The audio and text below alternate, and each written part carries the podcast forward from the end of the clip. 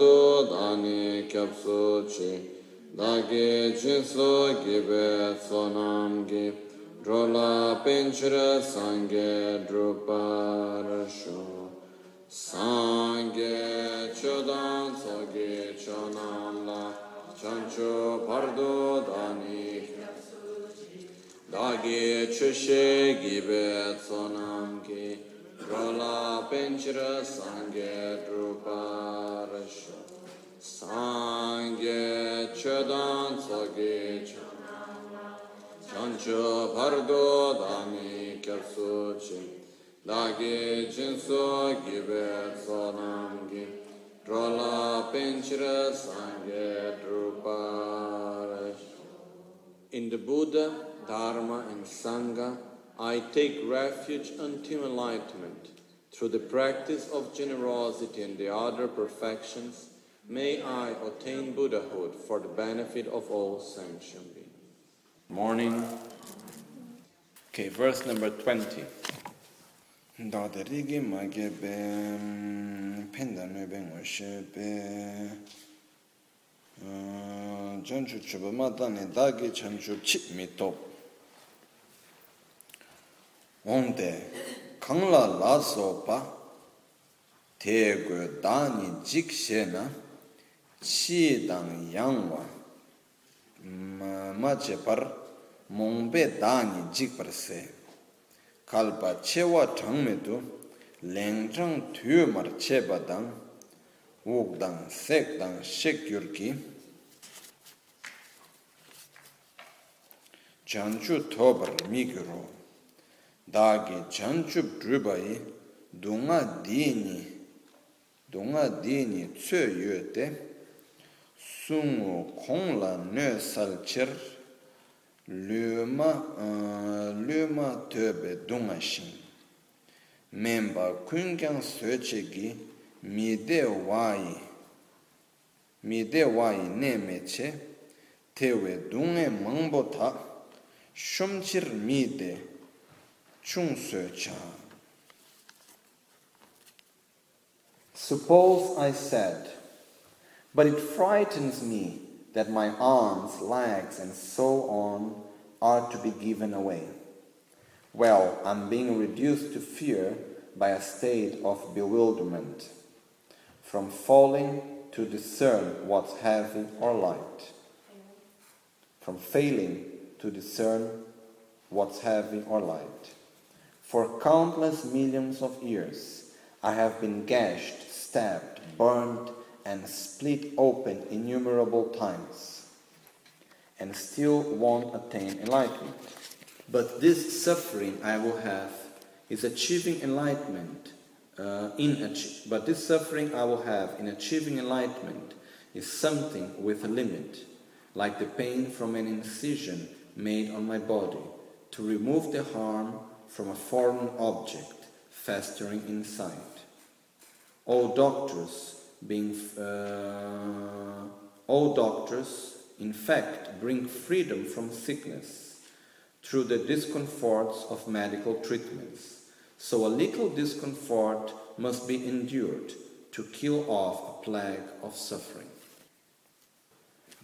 Okay, so the verse 20 says, Suppose I said, but it frightens me that my arms, legs, and so on are to be given away.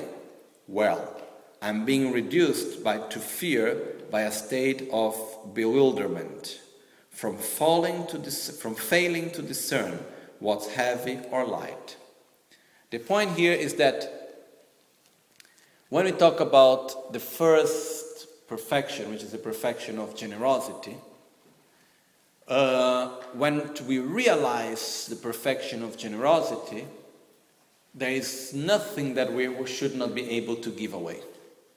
We shouldn't be attached to anything, and we should be able to share and give to others anything, even our own body. Okay?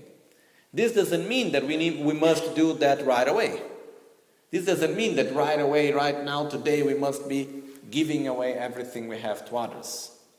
So, the point here is we should not um,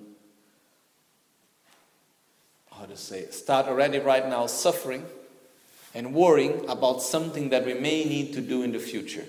So it's like, oh, I cannot practice the Dharma well because I'm not going to be able to do this, this, this, this, and that. You know, very often in daily life, we bring the problems forehand. We have not even reached the moment to deal with that. We are already suffering for that. You know, we, we pre-suffer a lot. Okay, it's like there is something we have not yet reached that moment Oh, but you know when it's going to come by the end of the year, what I'm going to do. I don't like Christmas party and where I'm going to be. I have this problem with that, but it is still July. Why do I need to suffer for something that will happen on December, you know? Maybe before that I am already in my next life. Who knows? And I am here worrying about something that I even don't know that I would live this experience or not. So relax, you know. Don't need to suffer for something that we even don't know if it's going to happen or not. So, first we need to relate to the things that we have right now in front of us. What do I need to deal with? I have this situation, that situation. That's where I need to put my energy, that's what I need to deal with. In the same way with our practice of Dharma, if now we start looking and say, ah, to reach enlightenment, I need to meditate for such a long time and I need to develop such perfect concentration and generosity, I'm never going to be able to give everything to others. No. Oh, so, so, no, no, better I just be well in samsara, let's enjoy samsara as much as I can. I'm not able to go to enlightenment. It's useless to do all of this, you know. Don't need to do that. We need to be able to discern what is heavy and light. In the sense, we need to respect our own limitations. We need to respect our own capacity and conditions at the present moment. So, in relation to generosity, when we talk about giving away our body, uh, these days it's even actually easier because we can give our blood to others, we can even donate our organs. But uh, in the past, there were many examples where bodhisattvas they had such great love and compassion towards others and generosity they if necessarily they would even give their own body away. So for example there is this previous life of buddha shakyamuni. He was not yet buddha was a bodhisattva before reaching enlightenment. And uh, he was a prince living in the north of india in nepal in a place which today is known as Namo Buddha.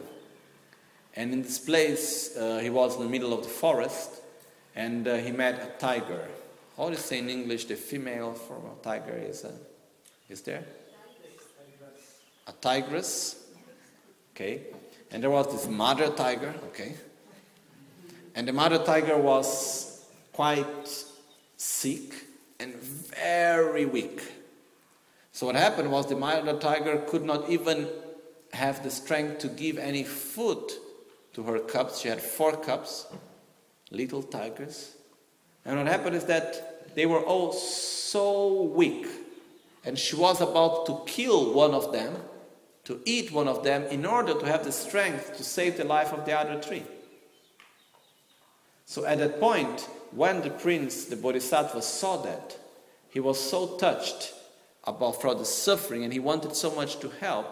And the only way that he found to help was giving his own arm for the tiger, mother tiger, to eat.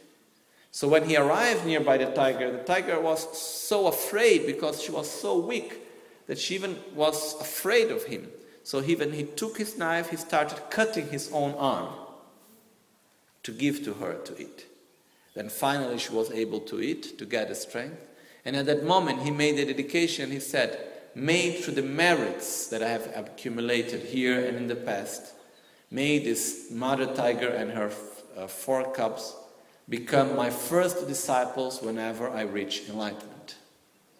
And they were the reincarnations after, they, they were reincarnated into the five ascetics that were the first disciples when Buddha taught for the first time the Four Noble Truths in Varanasi Sarnath. Okay, they were the reincarnations of these tigers. So, this is an example of an act of generosity of giving away one's own body. Okay? Are we ready to do any of that? You know, even if someone comes here asking us a transfusion of blood, we are not maybe 100% sure if we can give, you know. Even like uh, so many, even some little money, we are not always ready to give. So the point is that, sure, we are not ready, most of us, to give away our body, but what happened is that it's not because I'm not ready for that, there is nothing that I can do right now. There is a lot that I can start doing now. I can start at least generating generosity in my mind. We need to remember that generosity is an inner attitude of mind, it's not a physical, material attitude.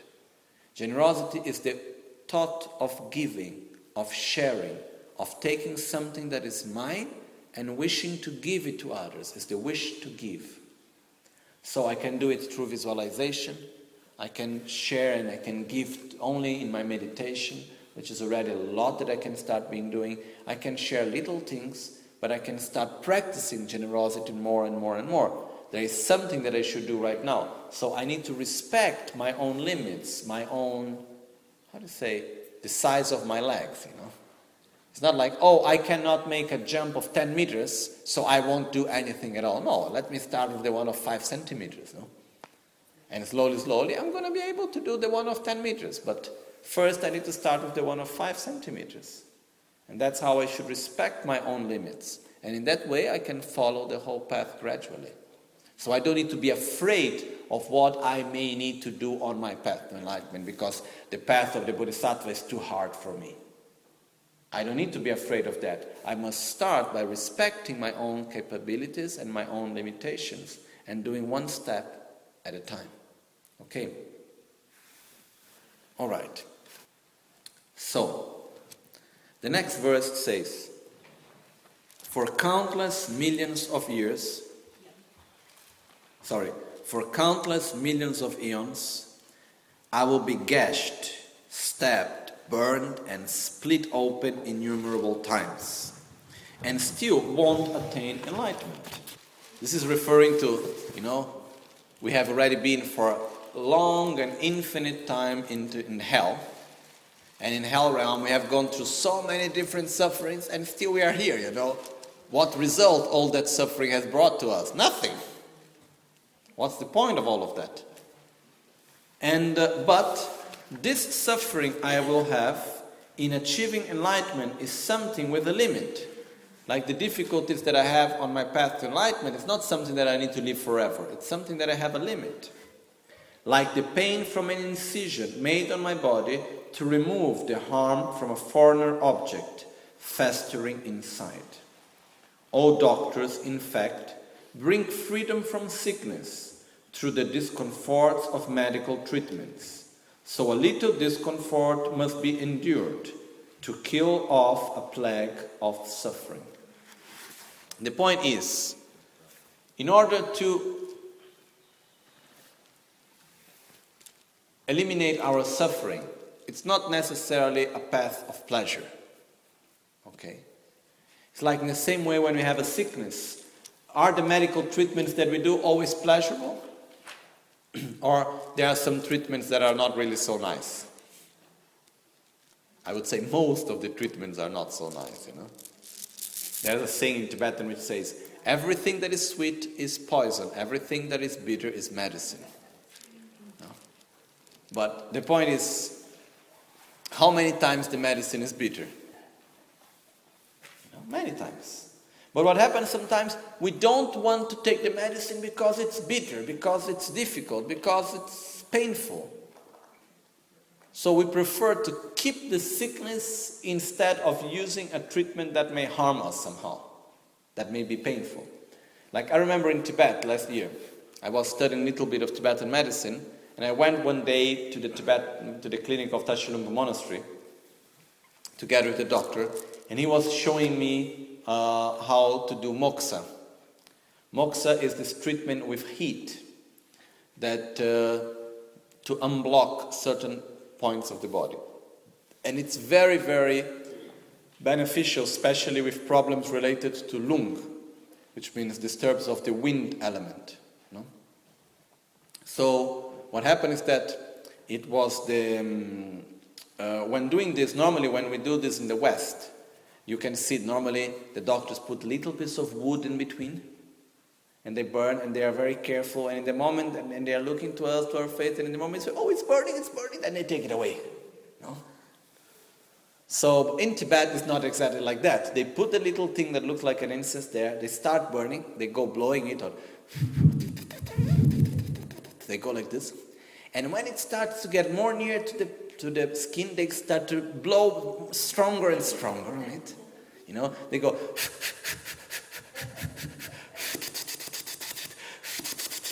very strongly in order to make it burn more and more and more and more. And when it's like completely touching the flesh, it goes like bah! And then they're happy because it went well, you know. Is it painful? Yes, there is no such a thing as anesthesia or anything like that. It just, you know.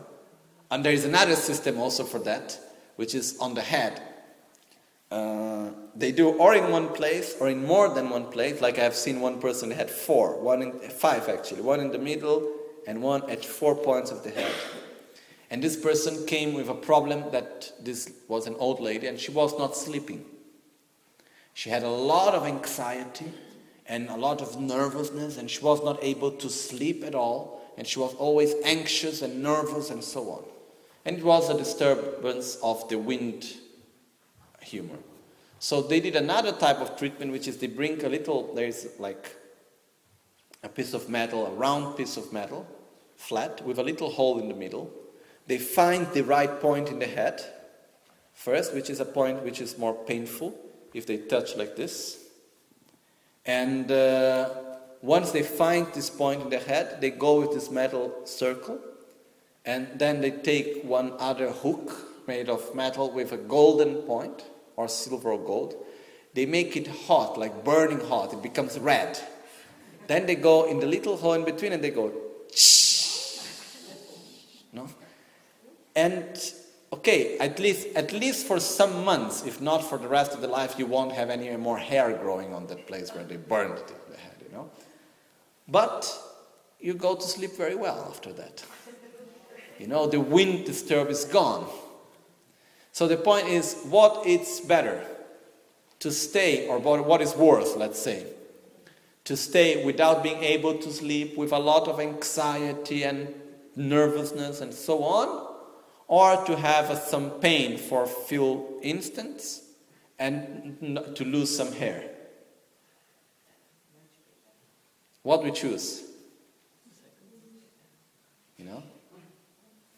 So, very, I think in our culture here, we would choose to continue to not to sleep well and to be painful and to, and to be angry, anxiety, and so on, because we are very much attached to our appearance and we don't want our hair to get lost, to lose some little piece of hair or something like that. But you know, in that culture, in Tibet, they say no. If I can eliminate a, har- a larger harm with a smaller suffering, I will do it. So, and that's completely acceptable. Actually, we do the same thing in the West also. We may think, oh, look at this old, you know, ancient, middle age methods of cure. Because if you look at chemotherapy, what are the side effects of chemotherapy? It's much worse than just burning a little bit of our head with a little thing. You know, we lose all the hair. It creates so many other side effects. And still we do it. Why? Because we want to get cured of the sickness. So the point is when there is a bigger harm, sometimes in the process of curing that bigger harm, we need to pass through situations that are not necessarily easy or pleasurable. So, what happened on that is that the, um, in our spiritual path, it's not necessarily always easy. Is it easy to look at ourselves, to be able to look ourselves in the eyes and confront ourselves with our weakness and our shadows? No. Is it easy to change our attitude of selfishness to an attitude of altruism? Is it easy to look and say, I will not behave with anger and jealousy, I will be more patient and I will be more love and kind with acting with more love and kindness and so on? Is it easy to do all of this? No.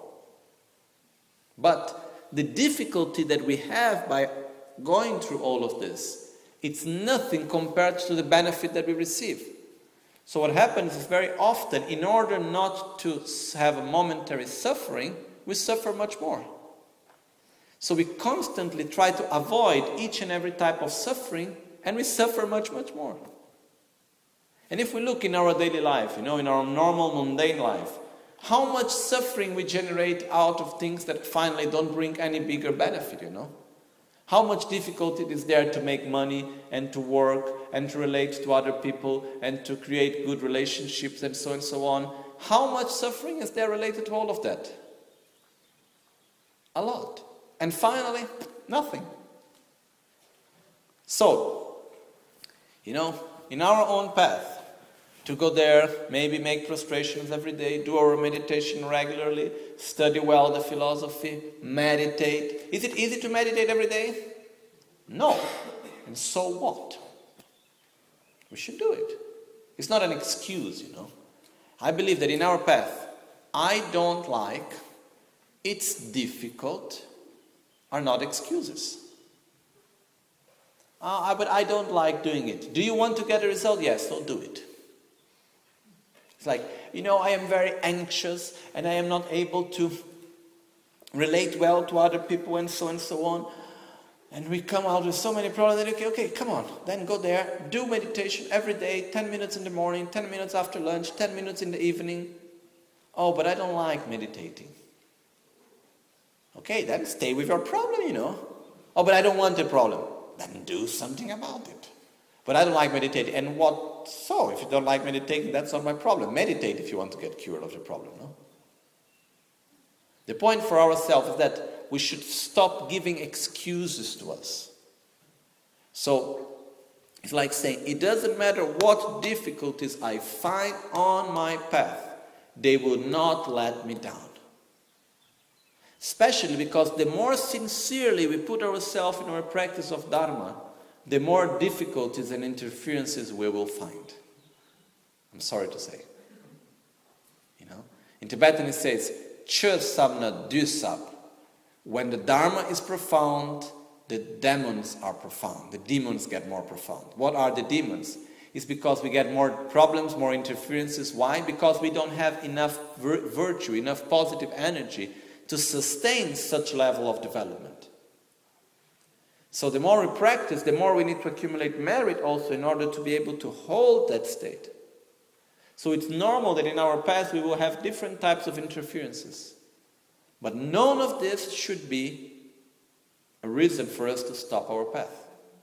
So as Shantideva is saying, all doctors in fact bring freedom from sickness through the discomforts of medical treatments. So a little discomfort must be endured to kill off a plague of suffering.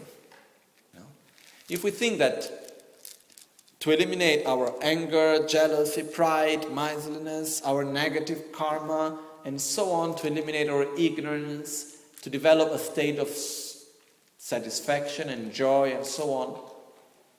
It's worth anything to do it, you know.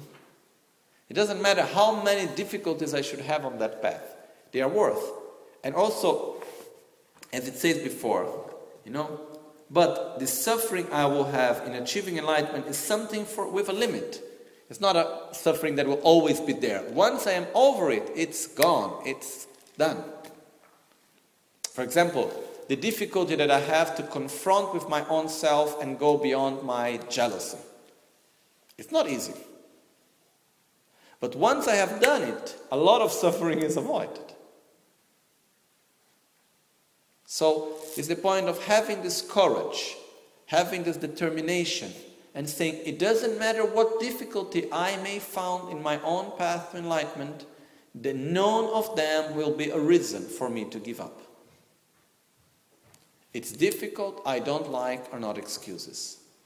I will follow my path in the best of my abilities, independently of what are the difficulties that I may find on it. I may find during, during this path. Okay? I think it's quite clear, isn't it? Okay. Let's go to one more verse then. Söche pabe didrapa mempa chögi mazete chokshin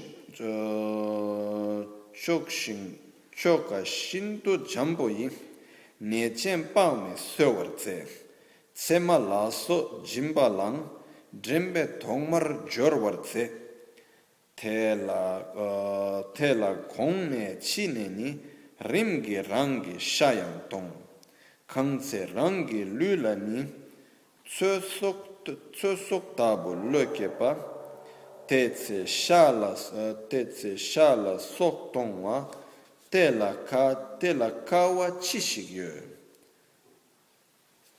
so it continues saying yet the foremost physician hasn't offered the usual healing treatments like this, but rather cures countless chronic afflictions with an extremely gentle procedure.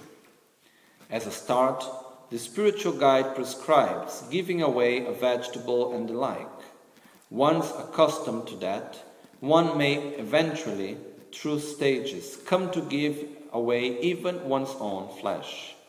When the insight arises that my very own body is similar to a vegetable and the like, then, as for giving away such things as my flesh, what hardship would there be in that? So, the next verses says, Yet the foremost physician hasn't offered the usual healing treatments like this, which means the foremost physician, Buddha, he's not acting to us in a way like harming us strongly and doing, okay, let's heal your soul, let's put a metal thing in your head to burn or anything like that. He's coming in a gentle way, but rather cures countless chronic afflictions with an extremely gentle procedure.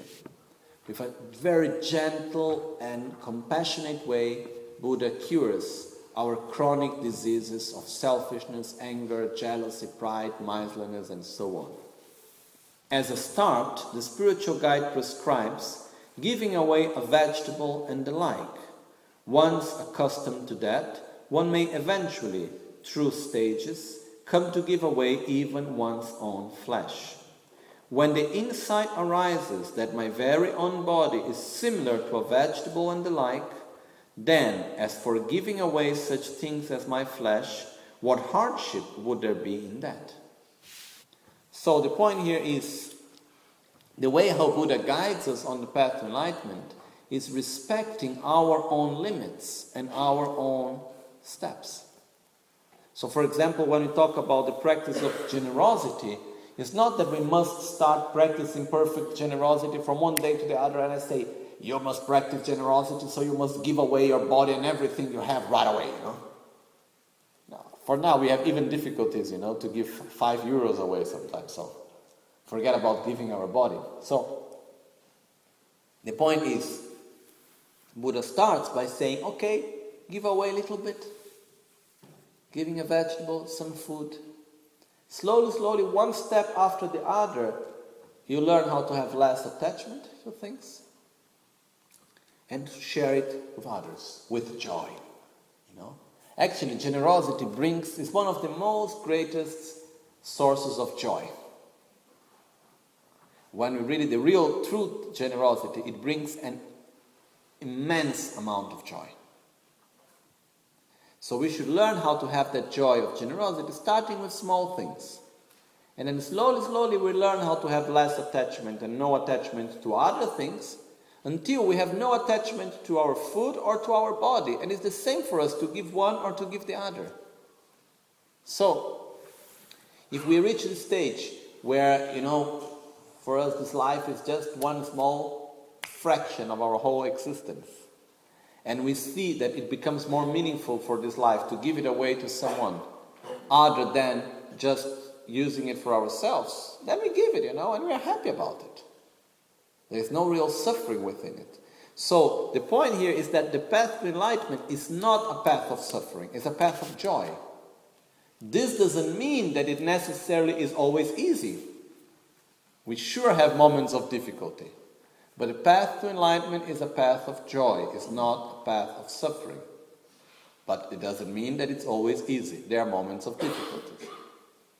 Especially when we, for a long time, we run away of some aspect of ourselves, you know. So it happens very often that there is something that we need to confront and we run away from it. We run away maybe of our own projections, of our own expectations, we run away from our fears or whatever. And we may, we may run away in a very nice way, doing beautiful things and so on.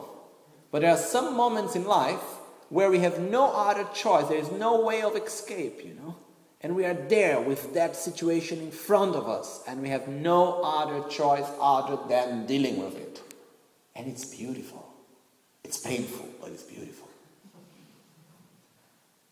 It's painful because we are not used to it and we don't want to deal with it, you know. No, no, no, no, no. I don't want to look at myself in the mirror, you know. I don't want to go overcome my own fear or whatever. But we have no other choice sometimes. And it's beautiful because it forces us to go beyond. And when we have the methods for that and when we put the right effort for it, once we go beyond, then ah, we are free from that aspect. We are able to really make a higher, how you say, step. We can do that even without getting into this situation without a way to escape. But it's very normal in life that sometimes we constantly escape from situations. But there is a moment in life where there is no more any possibility to escape. And there we have no other choice other than dealing with it. Sometimes it takes time, it takes difficulties, but the benefit is quite big. So, the spiritual path is not a path of suffering. It's not through suffering that we grow on our spiritual path. It's through joy. It's through the fact of dealing with our own defilements and growing and having the joy of overcoming our own limitations. But at the same time, there are moments which are difficult. And we must not be afraid of them. We must, you know, say, yes, I will deal with the difficult situation. It doesn't matter what it is.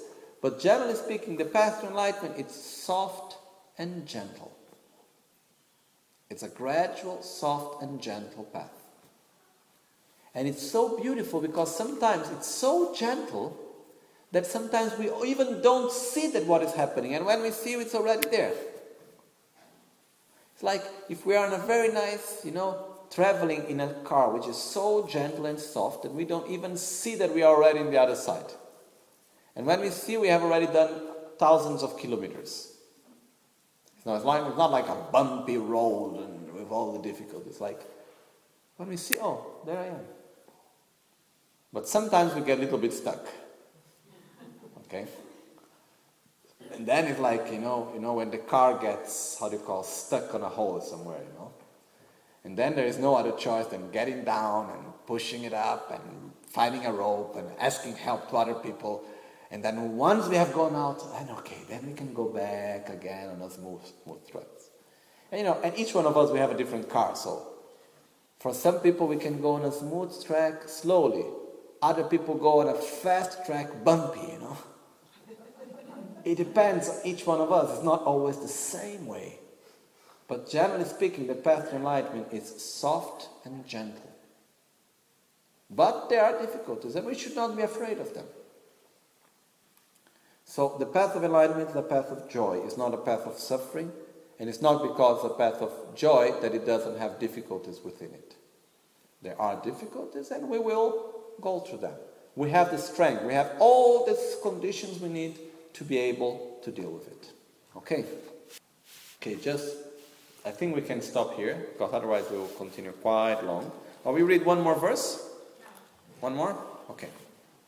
Dikpa pangchir dungame, kebe chirna mi eh, kebe chirna mi game ditar lokpar tokpa dang dikpe sem dang lu la nu.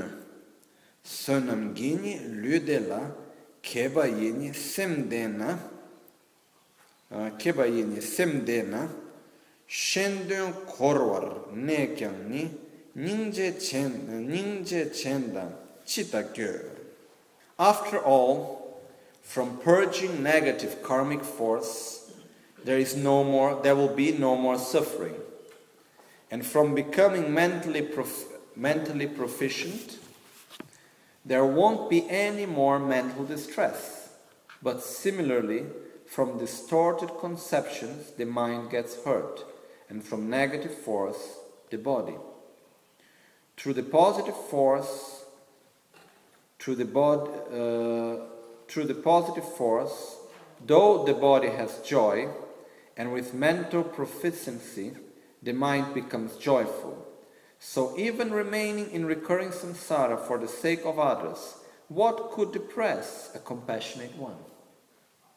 So, these next two verses are talking to us, are saying to us the path of the bodhisattva in samsara. You know, sometimes we are very much worried, like people can be worried, oh, how can I come back to samsara? And oh, yeah, I, all I want is to get out of samsara, go and live in a pure land somewhere, you know. I don't want at all to come back to this horrible world and need to go through the same situations, you know. I don't want to go again through childhood. I need to go to school and poverty and, you know, and all this type of things. Please come on. I don't want to be anymore in this body and to do all of this. You know, I want simply to avoid. And if the path of the bodhisattva means I will come back again and again and again and again, come on, that's not for me.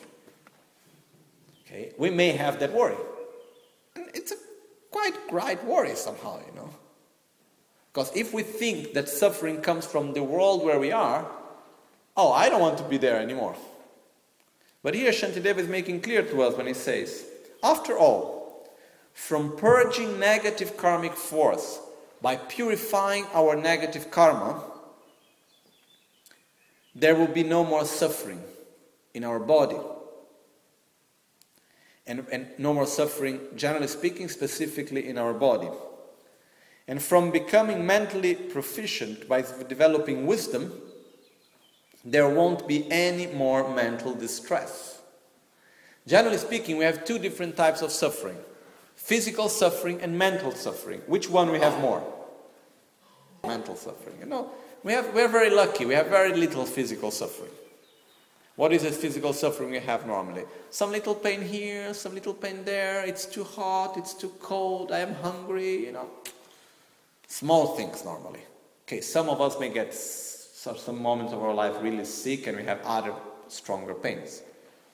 But a physical pain is a direct result of our own negative karma, of the negative actions we have done in the past. The definition of this body is, is called in Tibetan Sakche Nyerlingi Pumbo, which means the heap of accumulation of the results of our own impure actions of the past. So it's where all our negative actions manifest, it's through our body also. So by purifying our negative force of our karma, our negative actions of the past, we eliminate our suffering. And if we look at our mental suffering, where does our mental suffering comes from? Situations that we live or from our own projections and our own ignorance? Comes from ourselves, you know. Just think a little bit how many conflicts we have in the world personal, social, in our work, in our community, in our family, conflicts in society, conflicts in the national conflicts, international conflicts. Try to find one conflict that had nothing to do with, that was not created by the human mind. I can never find, I, I could never find one. And even in our own life, all the conflicts that we live comes from our own ignorance, nowhere else. So by eliminating ignorance, we live happily. It doesn't matter where. It's not a matter where I go, you know. Because if we may think, oh, I want to be reborn in a pure land, I'm sorry to say, but if we are reborn in a pure land, but and we are impure, the pure land becomes impure for us. You know, what makes the pure land pure generally speaking, is because most of the beings that live there are pure. But if I am impure, for me it will be an impure situation. Have you ever experienced a situation where most people are extremely happy about something and we are really upset about it? You know? For everyone it's a pure land and for us it's hell. What makes like that our own mind? So it doesn't matter if where I am reborn, if I am pure, for me that place is pure. If I am impure, for me that place is impure. Simple as that. I can be living by the foot of Buddha Maitreya in Tushita heaven. You know? If I am completely taken by my jealousy and pride, I will say, oh, you know, he's taller than me and more beautiful. Look at him. You know? It's like we are able, if, we are driven by our jealousy and pride, wherever we go will be the same suffering. So, what makes something pure and impure is our own mind. So, once we develop a state of wisdom and we purify our negativities, it doesn't matter where we are, we are going to live happily. So, the Bodhisattva, you know, he's following the path of eliminating his ignorance, of developing great wisdom, of purifying the negative karma. And wherever he will be, that's pure land, you know. So we should not say, oh, look at poor Bodhisattva coming back to the world and helping other people, you know. He's doing what he wants. What is poor about that? You know, poor him if he could not do what he really wants, you know. So the point here is we should not feel like, oh, it's too difficult to follow the Bodhisattva path and I need to come back to samsara and help others. What is really difficult is to live with selfishness, with pride, with ignorance. That's really difficult. That's what we need to avoid. You know? To live for the benefit of others with great love and compassion and wisdom is simply wonderful. What is really difficult is to live only for the I and the my, I, me, and myself, full of suffering and insatisfaction and selfishness and hatred and uh, pride, and so that's what is really tough and difficult. So we must make things a little bit clear for us and say, I will dedicate myself for the benefit of others. How? By eliminating my ignorance, by purifying my negative karma, and by doing this joyfully. That's the important thing. The Bodhisattva is said to be one of the most joyful forms of life that exists. You know, one of the most joyful states of mind is the state of mind of a Bodhisattva that is constantly dedicating himself for others. And that's what we want to be. Cețul lame cu țeraptenci nam cartile ciociur gepadam. Lo santem petre sasungi drove münse tatu negiurci nimo dele cindele nime cuiande Ninsen takto delek pe koncho sumgi jingi lo Koncho sumgi ngodruk sol concho sumgi trashisho. At dawn or dusk, at night or midday, may the three jewels grant us their blessings. May they help us to achieve all realizations and sprinkle the path of our lives with various signs of auspiciousness.